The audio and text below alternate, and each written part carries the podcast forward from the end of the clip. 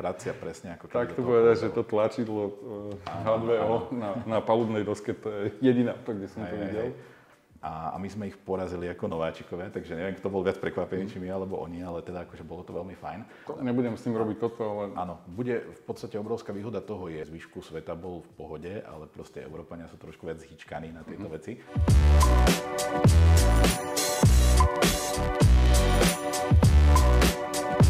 Páčia sa ti naše Tech Talks? Veríme, že ti rozhovory robia radosť, rovnako ako digitálny operátor radosť, s ktorým výhodne datuješ, SMS-kuješ a samozrejme aj telefonuješ.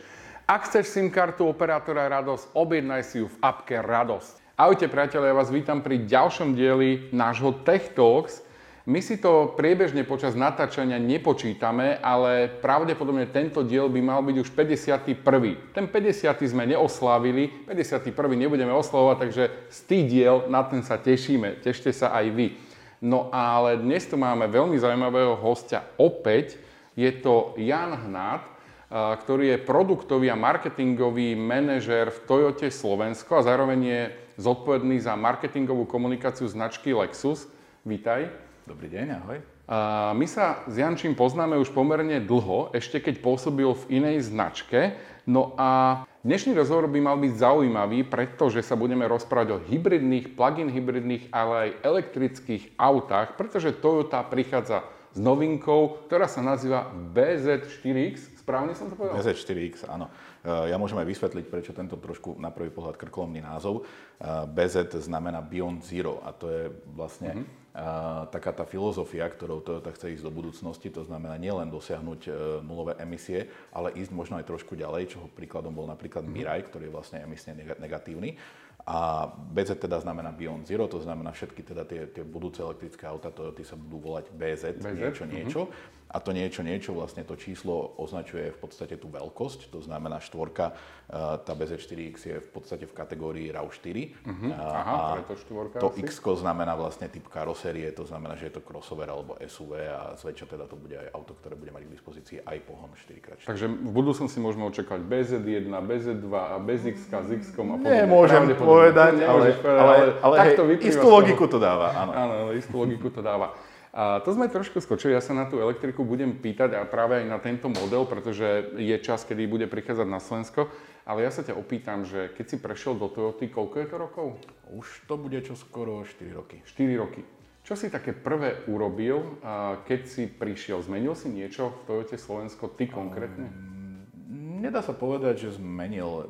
Toyota má tú svoju filozofiu v podstate manažmentu, tú známu Toyota Way, o ktorej sa napísalo veľa kníh uh-huh. a, a veľa aj iných značiek, ako Toyota sa ňou snaží riadiť. A tie procesy a všetko okolo toho je nejako nastavené. Ja som skôr sa snažil doladiť práve hneď na začiatku tú marketingovú komunikáciu, lebo tým, že v podstate predo mnou tam bola taká trošku dlhšia pauza, kedy mhm. vlastne tam nebol, nebol človek, ktorý priamo by riešil marketingovú komunikáciu, takže hlavne ja som sa venoval tomu, čo, čo mu možno akože rozumiem celkom dobre a to je teda online komunikácia, ale aj teda uh, tie klasické médiá ako televízia, rádio a v podstate snažili sme sa, snažili sme sa naladiť e, tú komunikáciu tak, aby bola čo najefektívnejšia. Čase, keď si prišiel do Toyoty, uh, na akej pozícii, alebo aká pozícia na trhu jej patrila? Ehm, to si pravdu povedať ani veľmi nepamätám, ale myslím, že to bolo nejaké 8. 9. miesto. 8. 9. trhu, miesto. Niekde s trhovým podielom asi 5, niečo percenta. 5, niečo percenta. Vy za chvíľu uvidíte, prečo sa ja na toto pýtam. A Toyota je totiž vo svete jednotkou. Ale v tej Európe to tak vôbec dlhodobo za posledné roky nevyzeralo. Že prečo je tam taký rozdiel, že Amerike ju milujú, alebo v mnohých kontinentoch sveta, a tú Európu zatiaľ tá Toyota, lebo teraz sa to už veľmi mení výrazne, tak nedobila. Uh, ono je to možno trošku aj tou produktovou skladbou, že Toyota mm. nemala úplne to portfólio produktov ako keby ladené na Európu, aj keď ale v posledných rokoch e, v podstate už existuje aj v Európe vývojové centrum Toyoty a niektoré modely už sú vyslovene stavané pre Európu. Uh-huh. Aj vyvíjane. Uh-huh. Áno, áno, aj vyvíjane v Európe, napríklad Yaris Cross a teraz Igo Cross boli, boli v podstate modely, ktoré boli vyslovene vyvinuté pre Európu. A, a vlastne v tom čase, kedy ja som prichádzal do Toyoty, tak prichádzali tie prvé modely, ktoré už boli trošku ako keby vyrábané uh-huh. a mhm. pripravované s e, nejakým, s nejakým dôrazom na uspokojenie európskeho zákazníka. To znamená, to bola nová Corolla, bola to nová Rauka a, a tak ďalej. A vlastne Toyota, áno, tak ako si povedal, z celosvetového hľadiska je dlhoročnou jednotkou, najpredávanejšie auto na svete, historicky mm-hmm. je mhm. Corolla, um, takisto Rauka je jedno z najpredávanejších aut na svete, mm-hmm. hej, a v, a v SUVčkách samozrejme prvá. A už sa to začína meniť aj v Európe. Už, už v podstate aj tou obmenou modelov a tým dôrazom vlastne na, na to, čo vyžaduje európsky zákazník, tak vlastne Toyota začala prudko rásť aj v Európe. A ja sa pýtam teda aj preto, lebo minulý rok sme boli na tlačovej konferencii, kde ty spolu s vašim rejiteľom ste nám ukázali, že do roku 2024, ak sa nemýlim, chcete byť na Slovensku dvojkou. My sme sa na to tak pozerali, že či sa toto dá, lebo naozaj tu máme veľmi silných hráčov, aj takých, že historicky previazaných s našou krajinou. A v čase, keď ste nám to ukazovali, tak ste boli niekde na mieste 5-4. Povedz nám, kde ste teraz a či toto je dosiahnutelné. Boli sme, boli sme na 5. mieste, minulý rok vlastne sme skončili na 5. mieste mm. na Slovensku to, že chceme byť dvojkou, to ani, to ani nie je úplne pravda, to je plán. Aha, to je plán, okay. My chceme byť jednotkou, tak ako celosvetovo okay. chceme byť jednotkou, ale plán teda náš hmm. najbližší uh, strednodobý je, je stať sa dvojkou. A uh, možno aj trošku uh, vďaka, nevďaka, neviem ako to povedať, uh, ale kvôli tej situácii, ktorá dnes je vo svete, či už je to teda kríza, ktorá, ktorá mm-hmm. ešte vlastne neskončila, čo sa týka pandémie covidu, či je to kríza s polovodičmi, ale aj v podstate aj nedávne udalosti v rámci nejakej geopolitickej situácie, tak vlastne spôsobili, že my už vlastne začiatok tohto roka sme začali extrémne silne a vlastne prvé dva mesiace tohto roka sme boli na druhej pozícii na Slovensku a teraz aktuálne teda za prvé 4 mesiace tohto roka sme tretí s trhovým podielom asi niečo cez 11%. Takže, to, je, to je dvojnásobok toho, čo ste ten, ten náš plán, o ktorom mm-hmm. sme mhm. sa bavili, v, ktorý, ktorý bol nastavený mm-hmm. radovo na nejaké 2-3 roky, tak, tak vyzerá, že možno aj, aj sa splní trošku. Že možno aj vplyvom tých všetkých udalostí, ktoré sa udiali, že nastane áno, už, áno. Aj, aj, už aj možno tento rok. Lebo My tak naozaj, že prvé 3 mesiace dvojka, to je, to je už splnenie toho plánu. Hej, hej, my sme, my sme dokázali reagovať možno na tú mm. situáciu už, už tie posledné vlastne dva roky, kedy sa stále niečo dialo.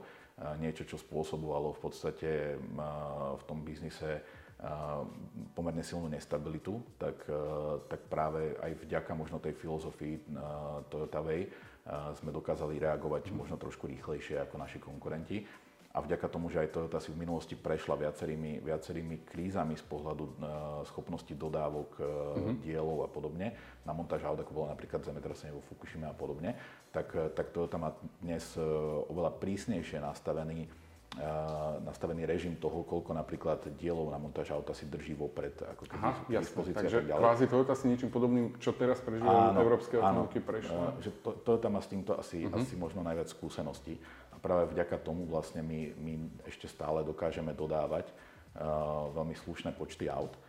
A uh, aj keď aj u nás už sa teraz čaká na auta, ale uh-huh. ani to nie je kvôli tomu, že by, že by sme mali o toľko menšiu výrobu, než bola plánovaná, ale skôr je to tým, že práve konkurenti nie sú schopní dodávať také počty aut, pretože mm-hmm. majú väčšie problémy s e, tou logistikou a vlastne s tými dodávkami komponentov, tak vlastne spôsobili ten problém nám, pretože zákazníci, ktorí pôvodne si plánovali povedzme kúpiť auta konkurenčných značiek, dneska chodia do Toyoty. To znamená, že my dnes predávame oveľa viac aut, než sme plánovali. Takže mm-hmm. preto aj u nás vlastne tie dodacie doby sa, sa začali nejako výraznejšie predlžovať. A tak si mi trošku nahral, aj keď som mal túto otázku pripravenú na neskôr, ktoré auto Slováci milujú najviac? Alebo O ktoré auto je najväčší záujem teraz v súčasnosti? Um, dlhodobo je to Rauka, uh-huh. uh, ale veľmi populárna je CHR, Corolla, veľmi výrazne vlastne s tou novou generáciou začala. Takže naprieč portfóliom, není to nejaký model, že by úplne mm. vystredol? My takmer v každom segmente, uh-huh. v ktorom pôsobíme, tak, uh, tak sme niekde na tých prvých priečkách. Hej, či už je to od, od AIGA, až po vlastne Hilux. Hilux je dlhodobo na Slovensku mm-hmm. predajná jednotka v oblasti, v oblasti terénnych pick-upov. Tam, tam má aj malú konkurenciu, takže tam dnes áno, dnes už áno, hej. A vlastne vo všetkých segmentoch naozaj akože tie, tie Toyoty dnes začínajú byť mm-hmm. niekde v top trojke, povedzme. Yaris Cross sa ako uchytil? Lebo my sme to auto v redakcii testovali a takže podľa nás je to taká trefa do čierneho, že je to taký ten malý meský crossover, ktorý, ak som to správne nazval, to crossover, alebo je to meské SUV, ktoré jednoducho ponúkne to, čo ľudia chcú, je to do mesta a má tú priaznejšiu cenu. Jarisko sa uchytil úplne fantasticky a A napriek tomu, že to bolo vlastne prvé auto, ktoré sme uvádzali v segmente bečkových SUVčiek, mm-hmm. ktorý je veľmi silný a extrémne rýchlo rastie, je to v podstate najrýchlejšie rastúci segment v predaji osobných aut. A my sme do neho vstúpili ako nováčik, pretože sme predtým vlastne v tomto segmente auto nemali tak, e, tak sa Yaris Cross chytil úplne, že mm-hmm. fantasticky a už tiež v podstate atakuje vrcholné priečky v rámci segmentu. To je možno to, čo si hovoril, že bol pripravený alebo vyvíjaný pre európskych zákazníkov, Aha. takže sa vedelo plus minus, aký majú radi dizajn, čo, čo potrebujú, lebo ja napríklad z technologického hľadiska som tu ocenil, a tým sa nechcem dotknúť Toyota Lexus, lebo týka sa to aj iných značiek e, z tohto kontinentu, že ako keby ten infotainment bol pozadu oproti tým európskym infotainmentom, čo sa týka grafiky, rýchlosti a podobne. A práve Yaris Cross priniesol uh, taký ten uh, žiadaný refresh, kde ten systém je, má krásne rozlíšenie, oveľa, uh, veľmi rýchly Niečo podobné som zažil v nx kde to išlo milovými krokmi dopredu. Nie len veľká obrazovka, ale aj HD rozlíšenie a tie reakcie systému. To je, to je práve uh, to, čo, čo stále hovoríme, že teda ako snažíme sa počuť to, čo tí, tí zákazníci naši chcú a dodať im to. Hej. A či už je to teda ten infotainment, ktorý, ktorý v podstate zvyšku sveta bol v pohode, ale proste Európania sú trošku viac hýčkaní na tieto mm-hmm. veci a, tak, e, tak mm, proste vývojári sadli za stôl a, a proste robili na tom. A dneska si dovolím tvrdiť, že v tej oblasti tých multimédií a technológií sme v podstate na úrovni tých, tých špičkových konkurentov, ale nie je to len v oblasti infotainmentov, ale napríklad e, e, pri Supre veľa zákazníkov volalo potom dajte do toho manuál, dajte do toho mm-hmm. manuál, tak dnes máme Supra s manuálom. A, a je to vo všetkom, hej, čo ako keby po čom, po čom je dopýtať, čo tí mm-hmm. zákazníci chcú. Tak Doniesli ste aj Camry a to ja teda akože som naozaj taký technologický nadšenec, mám rád elektrické auta a tak ďalej, ale toto auto sa mi dostalo do rúk, že v redakcii som ho práve testoval ja a musím povedať, že tá Toyota Camry ma milo prekvapila. Ja som sa tam ocitol ako keby v takom tom dobrom svete z minulosti, ale mal som tam už aj tie moderné technológie, vynikajúci podvozok a to ja v, tech, v tej boxe neviem hodnotiť podvozky, ale tu som mal pocit, že toto auto je doslova, ja som ho nazval aj vo videu, že limuzína v tej danej triede, takže po dlhých rokoch prišla aj Camry na Slovensko a vyzerá, že tiež má úspech.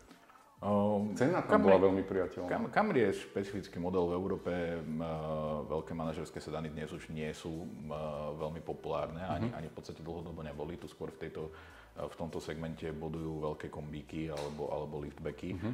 A, a Camry prišla s tou klasickou siluetou, veľmi peknou toho, toho klasického sedanu a, a s tými všetkými výhodami, ktoré to ponúka, lebo malo to si uvedomí, že vlastne tá trojpriestorová karoséria sedanu a umožňuje urobiť to auto oveľa pevnejšie, oveľa tichšie mm. a to, čo práve ty vnímaš možno ako podvozok, to je, to je možno aj to, mm-hmm. že v tom kombiku tam proste to, to vzadu to auto nič nedrží pokope, hej, kdežto v tom sedane... Môže byť, že aj, aj to odlúčenie Áno, tá karoséria je oveľa pevnejšia, tá mm-hmm. torzná tuhosť karosérie je oveľa, oveľa, oveľa väčšia ako pri napríklad kombikoch a liftbackoch a to práve dáva tú istotu pri riadení mm-hmm. toho auta a umožní to vlastne aj tým vývojárom trošku inak nastaviť podvozok, pretože nepotrebujú sa vysporiadavať v podstate s e, naklapaním tej karosérie alebo s e, krútením karosérie, s touto rodnotovosťou. Mm-hmm. A taktiež odhlučnenie toho auta napríklad vďaka tomu, že je sedan, je, je výrazne lepšie, takže preto to dáva ten pocit takej prémiovosti. Takého. Ten pocit tam bol obrovský. Hey, hey. Uh, ja sa chcem opýtať, e, že keď sa tu bavíme o tom, že o vašom portfóliu, o modeloch, tak e, či mi vieš povedať, možno nemáš presné čísla, ale bol by som rád, keby, keby sme sa dostali k nejakému takému pomeru, že aký je pomer klasických motorizácií a hybridných u vás no, v predaji? Dnes, dnes už e, v Lexuse je to, je to ďaleko cez 90%. 90%. A v Toyote už teda elektrifikované modely Uh-huh. niekde asi, asi cez 70% to bude, aj keď teraz samozrejme... Ale práve... to, takéto percento je snom u iných automobilov. Áno, áno. A práve teraz je to trošku komplikovanejšie, pretože uh, aj vďaka teda tej, uh-huh. tej, tým uh, krízam v rôznych oblastiach, tak, uh, tak sa nám práve tie pomery trošku preklápajú, lebo ak máme k dispozícii auta s klasickým benzínovým motorom, tak na zákazník napriek tomu, že teda by chcel hybrid, ale ak na ňo má čakať o, o povedzme, že o 3 mesiace Aha, jasne, takže ten trh sa kriví trošku tak si, áno, tak si zoberie, áno, áno. To je práve aj vidieť, že sa, že sa predáva uh-huh. napríklad tento rok pomerne výrazne viac, ale teraz nemyslím uh-huh. u nás, ale ale vidíme to u konkurentov, že sa predáva výrazne viac napríklad aut s manuálnymi prevodovkami a s nižšími výbavami, mm-hmm. práve len kvôli tomu, že sú dostupnejšie, že naozaj ako, m, nie je tam treba toľko tých, tých polovodičov, tých čipov. Jasné. Takže tie autá, vedia ich dodať oveľa Áno, áno, jednoduchšie vyrobiteľné. Mm-hmm. takže trošku sa to ako keby ohýba. Takže... Mm-hmm. Obrovské percentá sú to teda, uh, priznám sa, že neštudoval som si to, ale nečakal som až takýto, uh, takéto veľké čísla, čo sa týka toho pomeru tých modelov. Vy máte hybridnú, uh, hybridnú technológiu štvrtej generácie aktuálne v autách. Um, či už, už, už vlastne s Corolou Cross, ktorá, mm-hmm. ktorá teraz prichádza na trh, ktorá práve v podstate dnes spúšťame pred predaj. Prvého teda šestý točíme online, toto video, ale vy ho budete vidieť pravde online rezerváciu, uh, tak vlastne to je prvé auto, ktoré prichádza mm-hmm. na náš trh už s piatou generáciou hybridného pohonu Toyota. Mm-hmm. A vlastne už teda tie, tie ďalšie modely, ako budú prichádzať, tak tiež už budú vlastne dostávať tú piatú generáciu. To znamená napríklad Corolla faceliftovaná, ktorá príde o nejakých pár mesiacov tak uh, už bude mať tiež piatú generáciu hybridného pohonu. Koľko je to rokov hybridných hybridných e, pohonov vo vašich autách? Je to, je to cirka 25 rokov. 25 rokov, takže tam sú obrovské skúsenosti. Tak teraz si povedzme, že štvrtá versus piatá generácia. Čo tá piatá generácia prinieš, priniesla navyše? Také možno niečo najvýznamnejšie. Um, v zmysle filozofie je Kaizen, to znamená mm. neustáleho drobného zlepšovania. Mm. Uh, to nie sú nejaké revolučné uh, skoky, ale sú použité opäť uh, novšia generácia batérií, uh, znovu vylepšený vlastne management práce s tou batériou. To je to vlastne, čo, čo robí Toyota Hybrid Toyota Hybridom, že dokáže vlastne, dokáže vlastne to auto, tá elektronika s tou batériou pracovať veľmi efektívne uh-huh. a zabezpečiť jej obrovský dlhú životnosť a zároveň ju, ju využívať efektívne pri tom pohone. A vlastne najväčší rozdiel pre užívateľa toho auta je vlastne vo výkone, kde vlastne vo štvrtej generácii 1.8 hybrid e, mala systémový výkon na úrovni 122 koní, ak sa nemýlim, a nová 1.8 bude mať systémový výkon na úrovni 140 koní. Pri rovnakých emisiách uh-huh. a pri rovnakej spotrebe výrazne Toto som sa chcel spýtal, lebo vyšší výkon, vyššia Áno, spotreba. a takisto ten silnejší hybrid uh, dvojlitrový, tak tam tiež vlastne uh-huh. z 183 koní na nejakých 197, ešte to nie sú finálne čísla, ešte nemáme finálne schválenie vlastne v LTP, ale, ale teda opäť narast mhm. výkonu a opäť vlastne pri, pri udržaní uh, emisí CO2 a, a spotreby. To znamená, mm-hmm. že výrazne výkonnejšie auto s rovnakou spotrebou, s rovnakými emisiami. Takže to je asi taký z pohľadu užívateľa, toho, kto nepotrebuje ako keby vedieť, ako to celé na pozadí nejako beží, mm-hmm. čo nie je dôležité, ale z pohľadu užívateľa proste dostane uh, výkonnejšie, silnejšie auto, ktoré bude jazdiť s rovnakou spotrebou.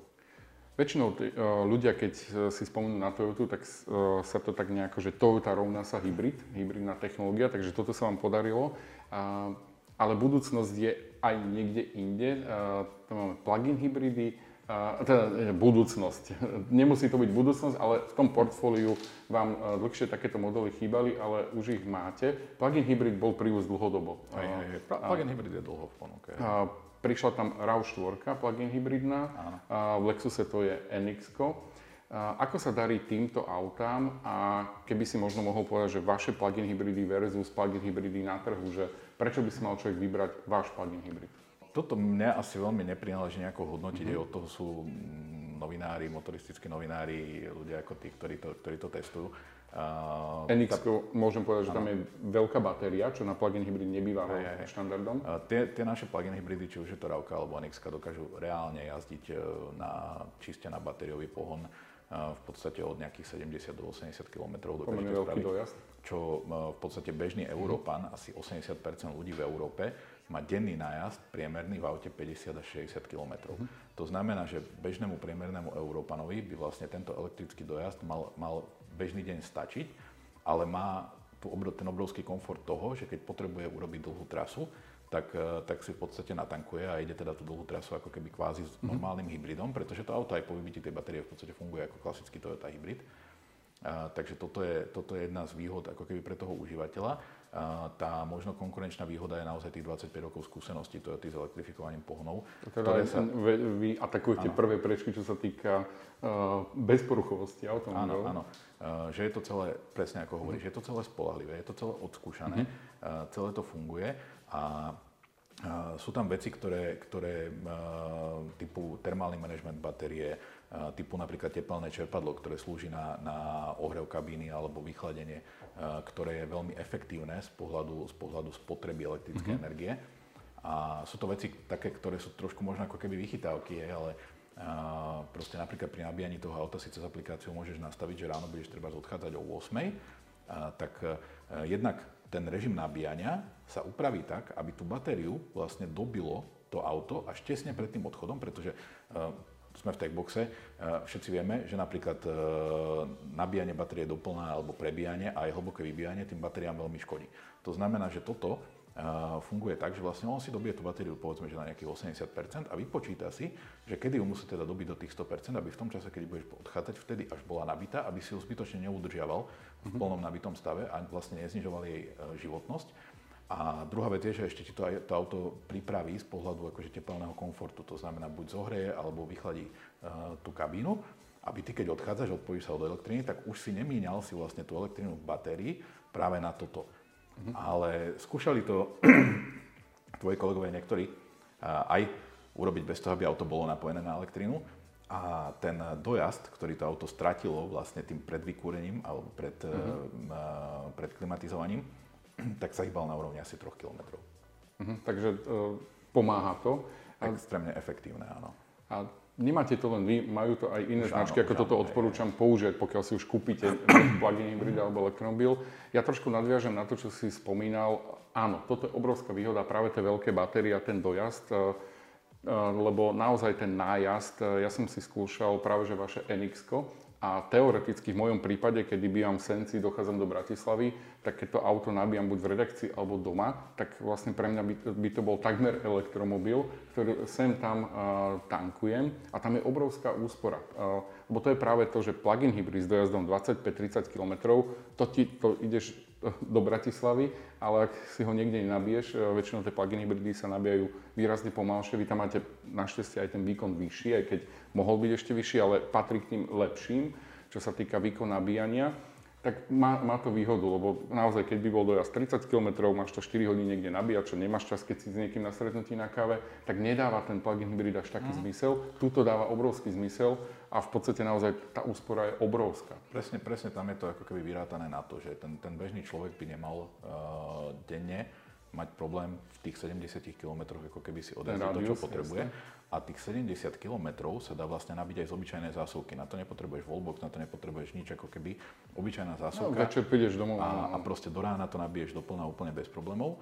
A práve akože to pomalé nabíjanie uh, vlastne šetrí tú baterku. Hej. V zásade aj robí dobre. Hej. Aj v redakcii pri plug-in hybridoch ani neodporúčame ľuďom kupovať si wallbox. Naozaj tam je dobre, keď to má ten vyšší výkon nabíjania, keď si v nejakom obchodnom centre, lebo ak ti to ide podobným výkonom ako, ako doma, tak za hodinový nákup sa nabiješ na 5 km, čo ti za to nestojí. Preto ten mm. vyšší výkon má zmysel, ale áno, plug-in hybrid, bežná zásuvka, absolútne vám postačí. Odpadá investícia do wallboxu, čo je, čo je v podstate fajn. Takže sme prešli hybridy, trošku plug-in hybridy. Na poďme na tú elektriku, čo sme začali v úvode videa, BZ4X.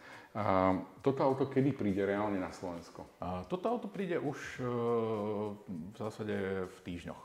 Týždň. Rátame v týždňoch, mm-hmm. v priebehu leta. Myslím, že auta. vy už máte predobjednávky spustené. A, áno, áno, predobjednávky už boli spustené a vlastne prvé auta uh, naozaj v najbližších týždňoch. Uh, Takže my v redakcii budeme môcť to napísať, vyskúšať, zajazdiť. Áno, uh, určite aj spravíme nejaký PR event a nejaké, nejaké prvé jazdy.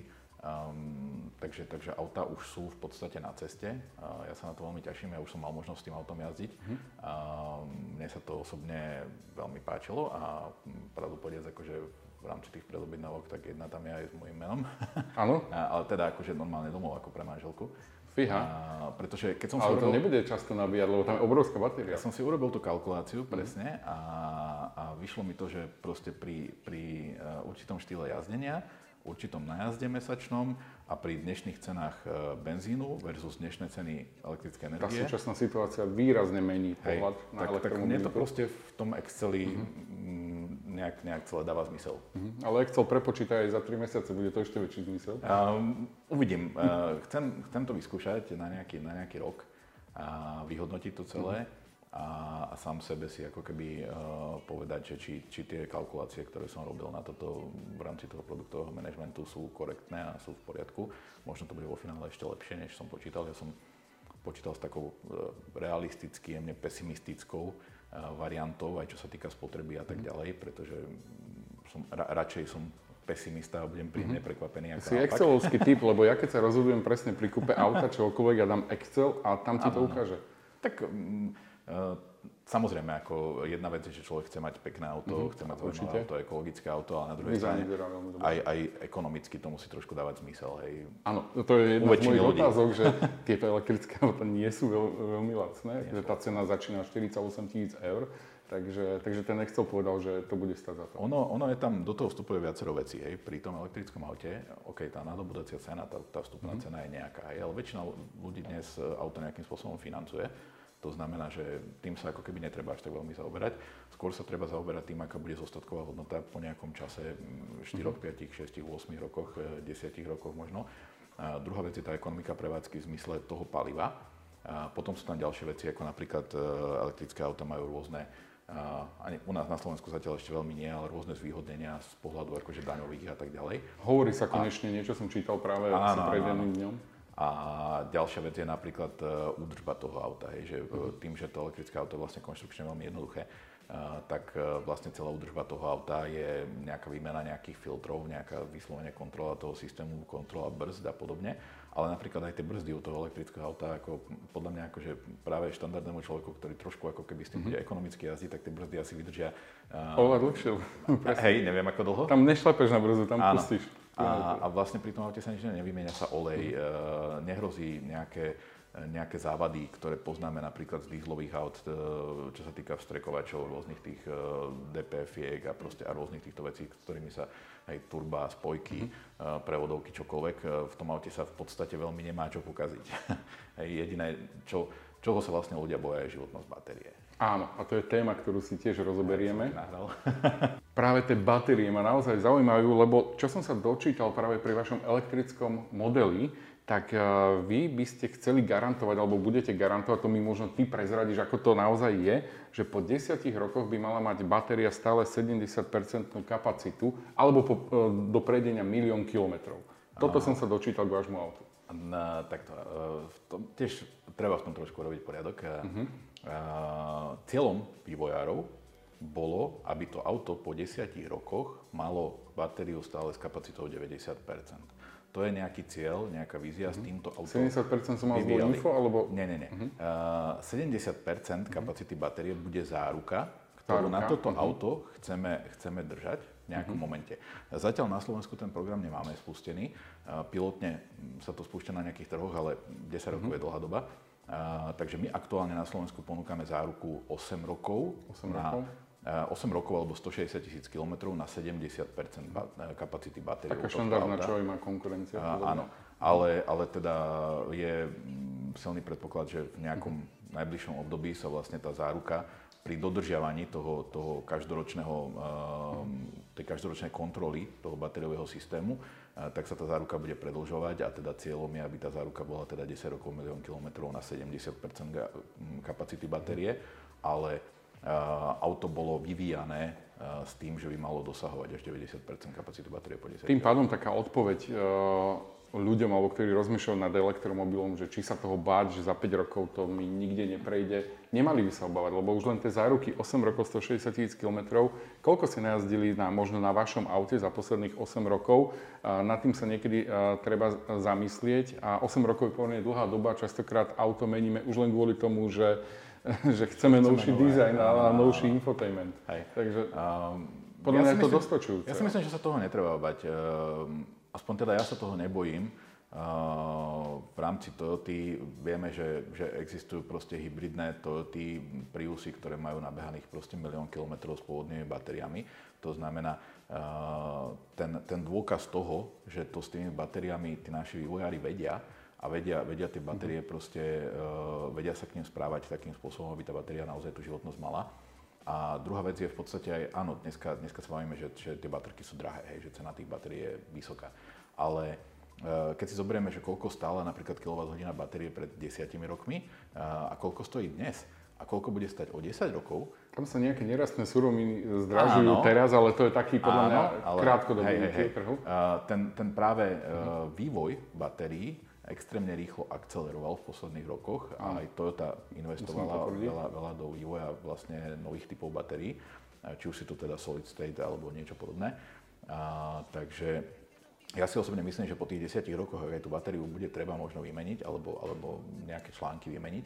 A, takže tá investícia nebude až taká veľká. V porovnaní s tým, čo po 10 rokoch napríklad treba všetko odservisovať e, v dieselovom aute a povymeniať a koľko to stojí, a, tak si myslím, že toto mm, bude, bude celkom fajn. Ja... A v, ja tomu verím tiež, aj keď pred dvoma týždňami som bol vo fabrike konkurenčnej a, a videl som celý proces výroby batérie a si hovorím, OK, články sa dajú vymieňať, aj oni to deklarujú, ale keď som videl vlastne celý ten proces výroby a čo treba otvoriť, akú, akú vaňu a, a tak ďalej, že vymeniť tu články, si hovorím, fúha, to je akože veľmi náročné a len ten proces výmeny podľa mňa je drahší ako, ako tie samotné časti, ale to by sme zašli niekde úplne inde, kde sme. Mm, sú, sú vo vývoji isté, isté procesy a isté, isté veci, o ktorých Uh, asi, asi dneska ešte, ešte nie je ako keby možnosť hovoriť, ale uh, ja si myslím, že toto nebude nejaký veľký problém. Myslím si tiež, že, že aj jazdené elektromobily, dokonca môj osobný názor, možno sa mýlim, tak jazdený elektromobil podľa mňa za takých 5 rokov bude hodnotnejší ako akékoľvek iné auto s konvenčným pohonom. Jednoducho bude o to väčší záujem, aj vzhľadom na to, čo sa deje na trhu. Takže som o tom teda ja až presvedčený a tie ceny možno tých náhradných dielov batérií klesajúce a tomu len budú nahrávať, že sa tí ľudia nebudú obávať aj, to kúpiť. Ja som si však na BZ4X všimol, že to má taký zvláštny volant. Bude sa predávať s týmto volantom aj na Slovensku? Bude sa predávať s týmto volantom. Je to volant typu vlastne yoke, uh-huh. ako v lietadlách, alebo kit. A bude to akože iba tento typ volantov? Nie, nie, nie. V štandarde, v štandarde bude klasický volant, uh-huh. ale v zhruba o nejakých 6 mesiacov príde, príde do BZ4X. Takže príde. Ako, uh-huh. ako príplatková výbava vlastne tento volant. Ale to nie je len o tom tvare volantu, lebo, lebo ten tvar volantu by nebol veľmi komfortný a možno ani bezpečný pri štandardnom systéme riadenia auta, ale práve to auto bude mať riadenie tzv. by-wire. Uh, to znamená, že už nebude existovať fyzické prepojenie medzi volantom a kolesami, ale bude to vlastne uh, fungovať cez elektroniku. Takže vlastne uh-huh. ten volant bude bude v podstate joystick, ktorý bude dávať elektronické impulzy tým systémom, ktorý budú... Ktoré Takže budú, to, nebudem s tým robiť toto, ale... Áno, bude v podstate obrovská výhoda toho je, že, že ten vodič nemusí tým volantom nejako extrémne krútiť, mm. hej, že proste, ak dneska máme volanty, kde proste áno, ťa, dvakrát od jednej k druhej, a, tak vlastne... Sa tešíme, že niekto vyvinie iba raz otočí. Podľa, podľa rýchlosti presne, presne toto bude fungovať. Mm-hmm. Aj ten volant bude mať vlastne, ja neviem, mm. Nebudeš potrebovať 20 stupňov alebo koľko Jasne. proste už od dorazu k dorazu a vlastne auto podľa rýchlosti a podľa toho, ako bude, ako bude vlastne vyhodnocovať to, kam ideš, tak podľa toho bude vlastne ten prenos toho volantu. To znamená, že keď budeš parkovať, tak proste takéto zatočenie volantu spôsobí otočenie kolies v podstate úplne, ale, ale na diálnici pri rýchlosti 150 km za hodinu. Takže tak, elektronicky sa to bude fungovať. Áno, áno, celé to bude fungovať elektronicky.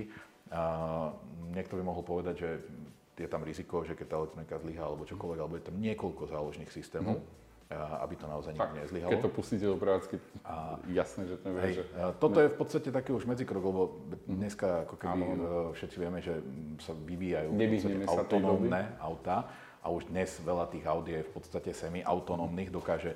Hlavne na tých diálnicách, kde hej, to je pomerne ľahké kontrolovať. A práve to, to drive-by-wire uh-huh. je, je istý ako keby medzistupeň mm-hmm. toho, aby, aby to, tá možnosť toho autonómneho riadenia toho auta bola jednoduchšia a efektívnejšia. Tvoje BZ4X to ale teda nebude, lebo si hovoril, že to príde až po šiestich uh, Zhruba po šiestich mesiacoch od spustenia výroby, mm-hmm. ale uh, Lexusácká verzia uh, tohto auta, lebo tak ako vždy mm-hmm. v Toyote vlastne existuje aj tá prémiová verzia toho auta, alebo tej platformy, tak e, v Lexuse RZ e, bude od začiatku k dispozícii tento volant. To auto sa začne predávať niekedy koncom tohto roka, by mali byť prvé mm-hmm. kusy. Takže, takže tam, tam, už bude, tam už bude. Tam už to bude, takže tam už si to budeš môcť vyskúšať uh, Ja, ja to budem chcieť určite vyskúšať. A, a potom som zvedavý na, to... na tie pocity.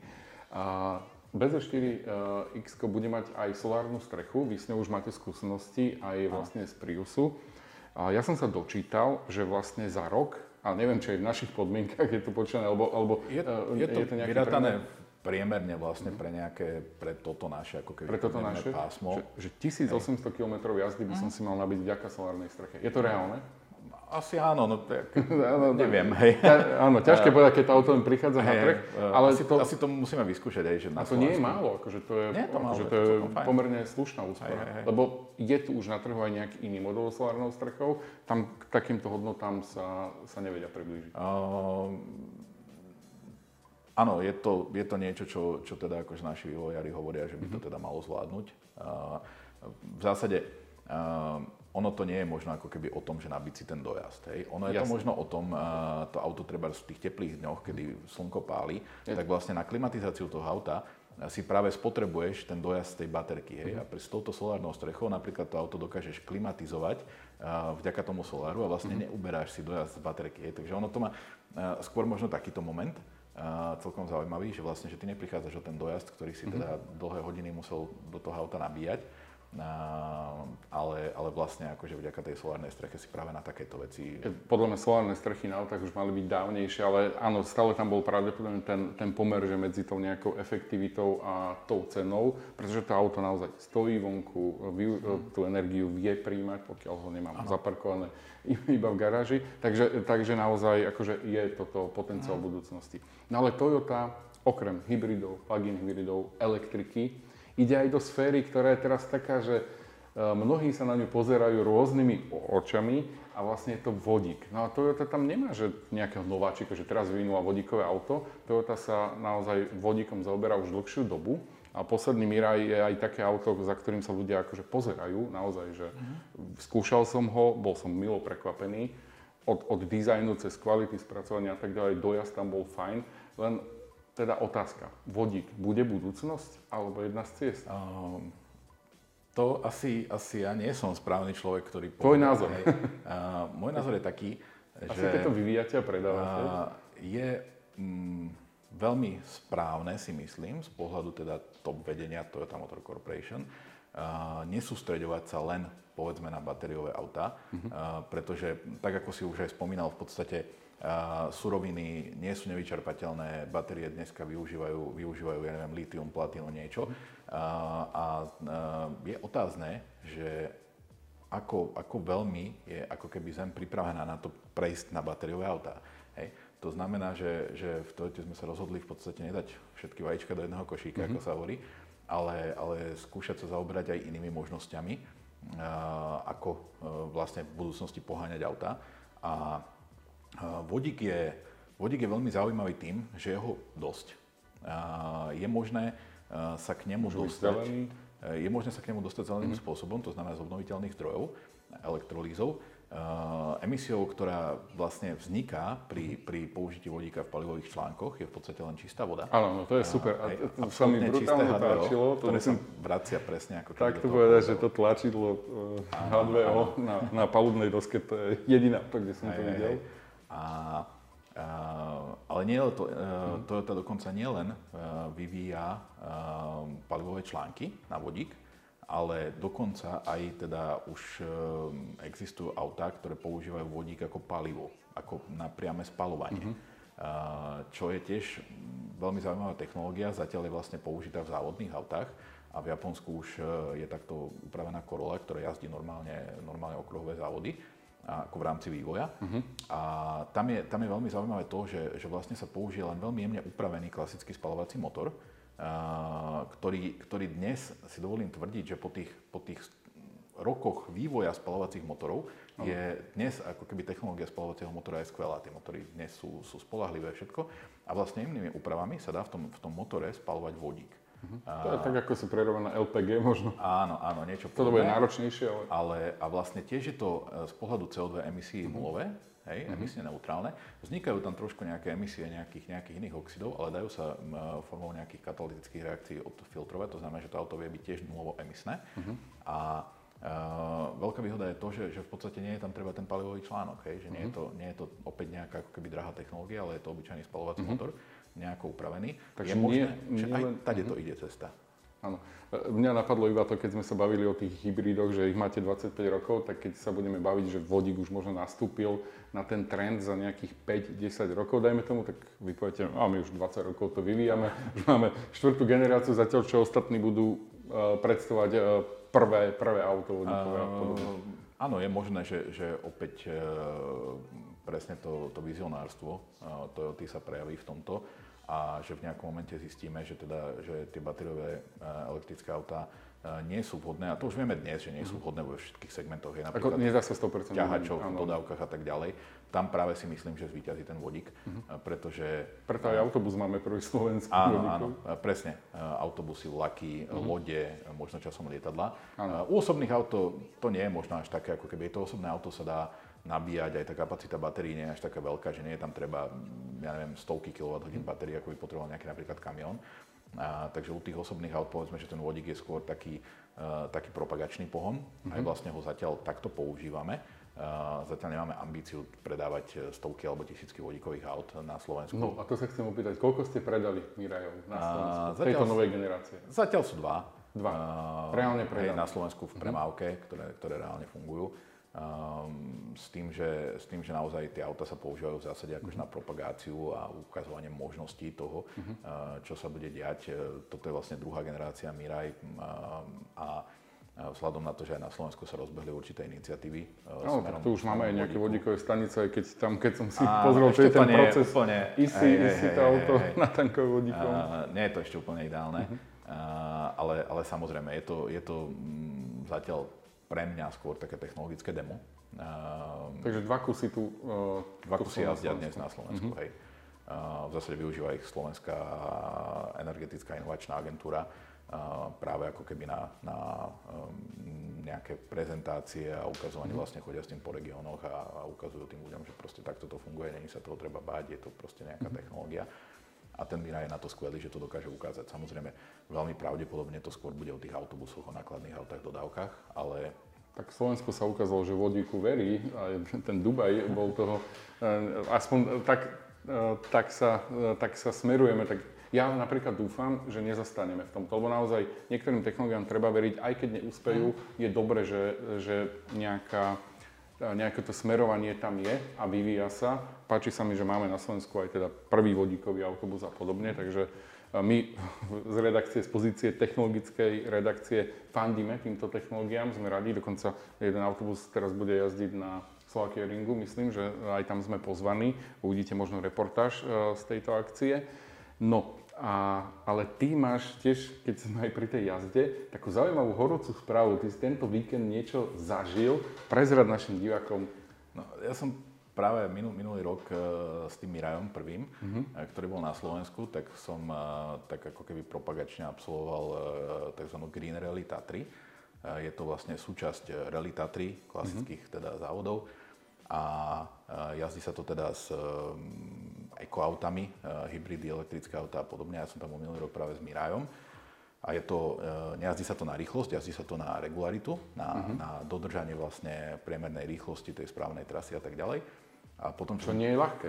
Nie je to vôbec ľahké. sa o tom viac rozprávali. A minulý rok som to vlastne s tým Mirajom si bol tak ako keby sa povoziť a ukázať to auto a vlastne trošku spropagovať vtedy uh-huh. akože ten vodík. No ale mňa to celkom akože, uh, ten, ten koncept tej, tej ekorely uh, uh-huh. sa mi páčil, tak, tak som si tento rok vlastne dohodol navigátora, môjho dobrého kamaráta, Jara Miškolciho, ktorý uh, štandardne jazdí uh, rally, ale také tie, tie cross country, Dakar, hej, má za sebou 5 Dakarov v kamionoch ako navigátor uh-huh. a mal voľný víkend, tak som ho poprosil, Jarko, nechceš ísť so mnou akože trošku zabaviť sa a tak ďalej. No, ponavigovať. Hej, hej a, a, a skúsiť navigovať. A on to nikdy nejazdil, túto regularity, takže aj on sa učil, aj pre neho to bola nová skúsenosť. No a ono to nejak tak vypalilo, že my sme to vyhrali. To, to je úplne hej. super. Prídeš, vyskúšaš, vyhráš. A Ale vlastne, tam sú týmy, ktoré profesne to jazdia a, a pripravujú sa na no, takéto rally. Vlastne minulý rok uh, to vyhrali a tento rok vlastne skončili mm. druhý uh, chalani z Čech, mm. ktorí toto jazdia vlastne ako už na európskej úrovni mm. a priebežne, ak sa nemýlim, vedú dokonca Európsky FIA šampionát týchto ekorally. A, a my sme ich porazili ako nováčikovia, takže neviem, kto bol viac prekvapený, či my alebo oni, ale teda akože bolo to veľmi fajn. A um, práve akože, možno to bolo aj tým, že sme mali dobré auto a, a že... Sme jazdili ste teraz Mirajom, jazdili sme, ale... jazdili sme Lexusom NX novým, uh-huh. plug-in hybridným a Zaujímavá skúsenosť a tiež ako keby dnes otázka, aj keď sa bavíme o motoristickom športe a tak ďalej, že kam to bude smerovať aj v rámci tých, e, tých e, nejakých ekoambícií tohto. Mm-hmm. A toto je veľmi zaujímavý spôsob, ako, ako si súťažne zajazdiť, ako niečo zažiť, ale pritom je to veľmi bezpečné, e, tie, tie rýchlosti tam nie sú také vysoké. Toto, tie zakruty, ty nemusíš ísť tak, že, že z nej vyletíš práve, že... Ako, musíš ich Niekedy, celkom rýchlo, ak chceš dodržať tú primernú okay. rýchlosť, a, pretože tam je to napríklad nastavené, a, jazdia sa nejaké rýchlostné skúšky mm-hmm. aj v premávke, a, ale jazdia sa aj rýchlostné skúšky, mm-hmm. teda tie uzavreté, na ktorých sa jazdí to veľké rally, napríklad Dobšinský kopec alebo Bernár. Mm-hmm. A tam sa to vlastne nejazdí na to, že ako pri klasickej rally, že kto, bude, kto to prejde najrychlejšie, ale u nás je stanovené, sú stanovené úseky pri tejto Green Rally s priemernou rýchlosťou a vlastne v tom úseku my musíme dodržať čo najpresnejšie tú priemernú rýchlosť a oni nás vlastne cez GPS kontrolujú a, a priebežne nás merajú. A vždy, keď mám odchýlku od tej priemernej rýchlosti, tak vlastne za každú desatinu sekundy, čo som mimo, dostávam trestný bod. A čo pri tých kilometroch najazdených je celkom ako keby náročné udržať. A práve kde sú na tých rally tratiach sú rôzne tie rally retardéry medzi mm-hmm. pneumatikami alebo sú ostré zákruty, vrácaky na tých kopcoch, tak tam stratíš. Tam nemôžeš ísť napríklad, keď je stanovená 54 km za hodinu, tak to proste 54 km za hodinu to nedáš, hej, tú zákrutu, ten vrácak. Takže musíš kalkulovať s tým presne, že, že kde si trošku zrýchli tesne pred tou zákrutou. Vieme, že v zákrutách uh-huh. sa nemeria, a napríklad nejakých 50 metrov pred zákrutou, 50 metrov za zákrutou sa nemeria. Hej, to znamená, že my v tom čase vtedy musíme zrýchliť, nadbehnúť si trošku tú zákrutu, prejsť samozrejme pomaly, ale, ale čo možno najrýchlejšie a zase za tou zákrutou si to dobehnúť a zase sa vrátiť na tú presnú rýchlosť a robiť to s presnosťou na 0,1 sekundy. No, ale, ale tá presná rýchlosť, toto ma fascinuje, že uh, všetci vieme, alebo uh, je to taká realita, že ten tachometer v aute má takú väčšiu odchýlku ako, Áno, ako 0, Samozrejme sa 0,1, takže podľa tachometra používajú sa skôr nejaké, nejaké aplikácie, alebo teda uh-huh. tí, čo to... No, už, že ako to funguje? Hej, hej. No tí, čo to jazdia tak akože vážne, tak oni už majú nejaké také všelijaké mašiny, hej, proste nejaké, nejaké prístroje navigačné. Až takže napojené na auto. Áno, áno. Uh, to, sme, to, ty, keďže si išiel rekreačne asi... My sme používali v telefónoch nejaké voľne dostupné uh-huh. apky, neplatené ad jedna na navigáciu, aby sme mm-hmm. sa teda nestratili a došli tam, kam máme dôjsť a dva teda akože na, na udržovanie tej rýchlosti, kde tá aplikácia vlastne nám ukazovala, koľko sme odchýlení od tej rýchlosti vlastne ten navigátor práve mňa ako vodiča musí, musí udržiavať informovaného, čo sa bude diať. Mm-hmm. Keď ideme k zákrute, povie mi, že proste o 300 metrov bude ostrá zákruta, viem, že budem musieť spomaliť, tak si musím trošku nadbehnúť. On mi hlási vlastne tú odchýlku, koľko sme, mm-hmm. minus 0,1, minus 0,2, spomal, hej, plus 1, plus 2 pridaj Hej, a takto sa snažíme vlastne udržovať. Je to naozaj akože veľmi citlivá práca proste uh, s plynom a s brzdou. A aj tá reakcia auta samozrejme je trošku nejaká a aj potrebuješ ten výkon, preto mm-hmm. som zvolil práve plug-in hybrid, ktorý má niečo cez 300 koní, že teda, keď sme ten, potrebovali ten hej, hej, uh, prudko, prudko zrýchli a dobehnúť nejaký čas, tak proste a čo s týmto úspechom? Budeš pokračovať? Lebo, že či to bola náhoda, alebo možno ťa budeme vidieť uh, nie, s tak, navigátorom aj pri ďalších takýchto podobných tak Jaro má povinnosti vlastne vo svojom dakarskom uh-huh. týme, takže, takže uvidíme, že ako časovo sa zladí. Uh-huh. Bavili sme sa o tom, že Uh, asi, asi by bolo dobre to vyskúšať ešte aspoň raz, uh-huh. uh, aby sme zistili, či to teraz bola nejaká teda akože náhoda, že sa nám ako keby akože šťastie začiatočníkom uh-huh. náhodou zadarilo, alebo sme naozaj dali dokopy tým a techniku, ktorý, ktorý funguje až to, tak dobre. Možno Hej. opäť uh, o pár rokov budeme sa tu rozprávať, že ťa pozveme nie ako zastupcu uh, Toyota Lexusu, ale ako zástupcu, alebo ako najlepš- jedného z najlepších jazdcov ako rally. No. Uh, Uvidíme. Asi na to úplne čas nebude, lebo tá európska rally to sa jazdí asi nejakých 10 podnikov, jazdí sa to proste Island, jazdí sa uh-huh. napríklad ako súčasť Monte Carlo rally uh-huh. a v Španielsku a kdekade. Uh, ale, ale chceme si vyskúšať určite ešte aspoň raz. Uh, možno niekedy, keď toto bude teraz v blízkom čase, niekde blízko v Čechách alebo v Slovensku uh-huh. alebo niekde, tak si to poďme vyskúšať a keď uh, keď zistíme, že nám to naozaj ide, tak, tak možno budeme rozmýšľať aj nad tým, že ísť skúsiť ako čo bude ďalej. Tie, tie európske preteky. Ja prajem úspech, nech to, nech to nebola len nejaká Ďakujem. náhoda, lebo skončiť úplne prvý, tak, to, tak naozaj si myslím, že to chce, to chce veľa rozmýšľania, veľa, veľa tých vecí, lebo to ste išli cez 300 km, tak nejako si myslím. Zhruba asi nejakých 300 km. 300 km, to je naozaj dlhá trasa. Ja ti ďakujem veľmi pekne za tento rozhovor. Ďakujem ja za pozvanie. trošku sme aj odbočili, ale naozaj sme si prebrali uh, to vaše portfólio aj prečo naozaj ste teraz e, na tom vrchole, že dosahujete tie vynikajúce výsledky. tak do, dobre, top 1, ale, ale naozaj, že, že darí sa vám aj vďaka tým hybridným pôvodom, aj vďaka celému tomu portfóliu. My v redakcii sa tešíme na novinky, ktoré bude, budú z dielne Toyota Lexus, aj na toto elektrické autíčko, ktoré si určite zarazíme a budete o ňom vedieť medzi prvými na našom YouTube kanáli alebo na našich stránkach techboz.sk. Janči, ja ti ďakujem za to, že si tu s nami bol ešte raz. Ďakujem no. za príjemný rozhovor. A vám ďakujem, že ste to dopozerali, dopočúvali a vidíme sa pri ďalšom Tech Talks na budúce. Ahojte. Pekný deň. Paráda. Ďakujem.